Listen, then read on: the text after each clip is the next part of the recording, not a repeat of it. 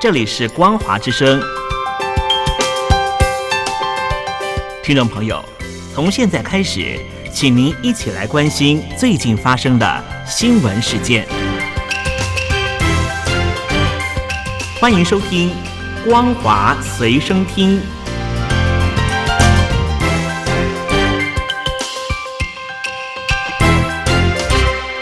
大陆的听众朋友您好，欢迎收听这节《光华随身听》，我是东山林，来关心一下昆山。昆山就在江苏省的苏州，全市的经济总量，昆山市占有举足轻重的地位。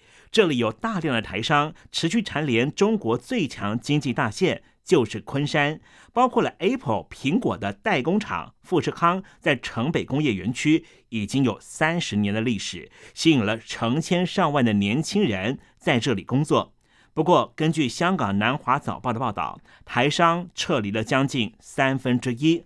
光华之声的听友刘巨告诉我们，他在当地做金融七年了，很多台商跟外资都走光了。昆山会是下一个东莞吗？虽说是蝉联十三年的百强县之首，是中国经济的一匹黑马。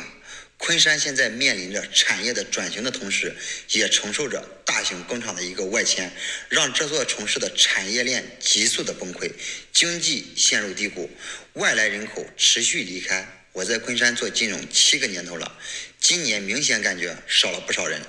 据不完全统计，今年至少有三十万人离开昆山。工业的兴起带来了昆山的辉煌，却也为此埋下了没落的种子。这并非是昆山独有的困境，经济严重的下滑，许多城市亦是如此。外资企业一旦撤离，和之前的东莞又有什么太大的区别吗？而根据美国银行全球投资策略衡量全球资金流动状况的外国直接投资显示，今年前三季投资者从中国撤出的金额是一百二十亿美元，这是两千年有记录以来首次资金的净流出。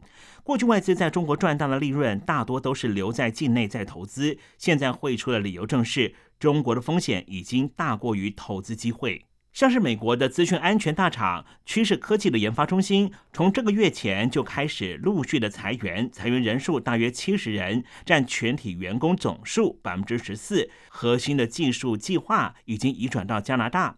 根据知情者透露，这是和北京当局推动反间谍法的威慑力是有直接关系的。中国网络业者曹永乐表示，因为中国反间谍法和国家安全法的威慑和规范趋严，中国政治环境不再适合外企发展。因为趋势科技又是以研发防毒软体和防火墙著称，如果研发中心继续留在中国，可能存在有安全风险。而且，国际大型的网络企业撤离中国已经成为了趋势，所以趋势科技也没有必要继续留在中国。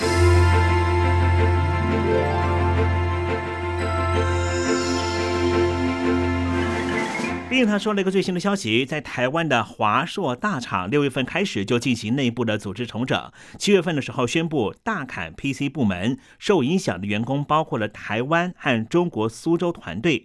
不过华硕的裁员步调并没有因此减缓。根据华硕总部台湾传出来的消息，在中国的苏州厂将会全数关闭，二零二五年全厂区要搬到越南另起炉灶。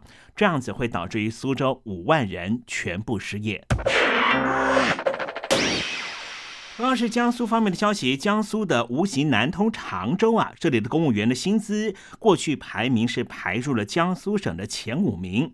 在常州，在编制内的老师，硕士毕业的话，入职三年，基本上每个月的工资大约是七千一百元人民币，公积金则是四千七百元人民币。到了年底的时候，每年还可以领取专项的绩效奖金四万元。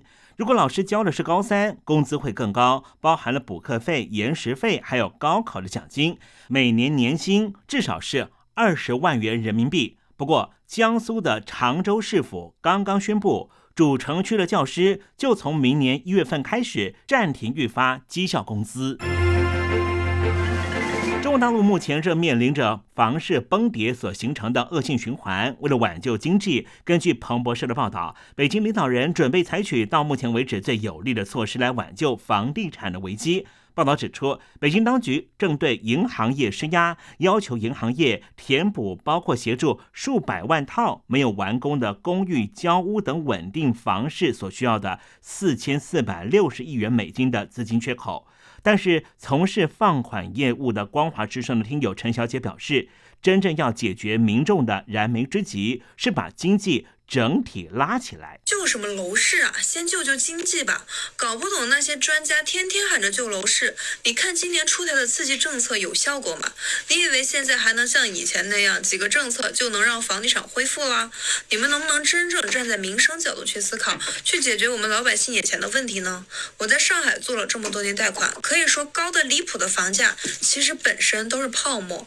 与其去救一个随时都会破裂的泡沫，为什么不先去救救经济？济呢？老百姓过得这么辛苦，谁还会关注房价怎么样啊？生存才是最重要的。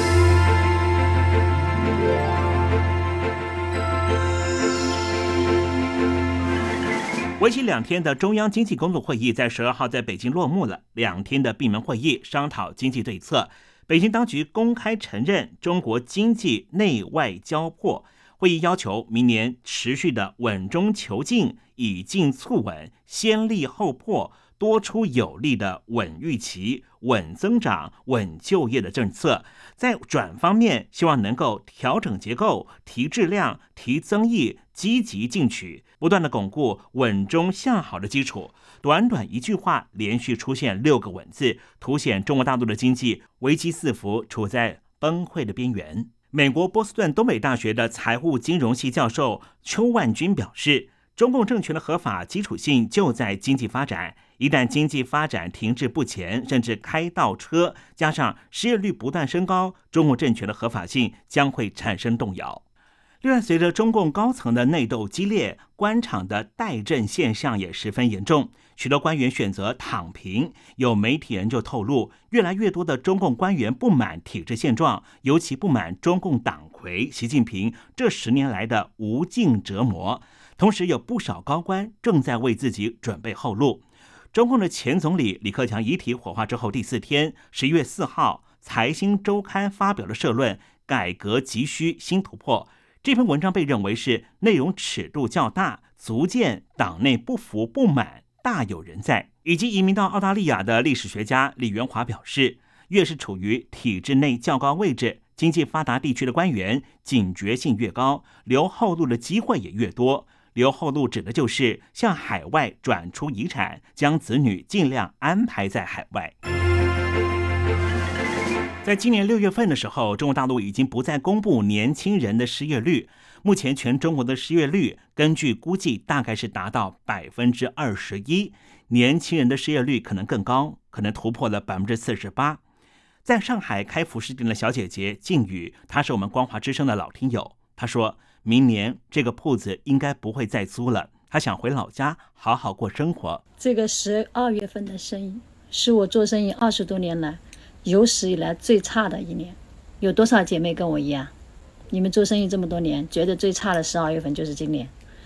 这几天的生意一天比一天差，嗯，有多少姐妹在垂死挣扎着，还要不要做下去？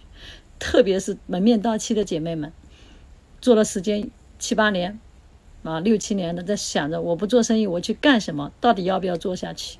这个问题一直在困扰着你们，谁都没有想到。这个生意这么差，疫情结束了都想好一点了，没想到比疫情还要差。这个生意十二月的旺季，硬生生的干成了七八月份的淡季，啊，一天进不来几个人，进来几个人也是不好做生意的人。反正就算买了，就买个一件、两件，不像以前的人能买个十件、六七件，现在真的是少之又少了。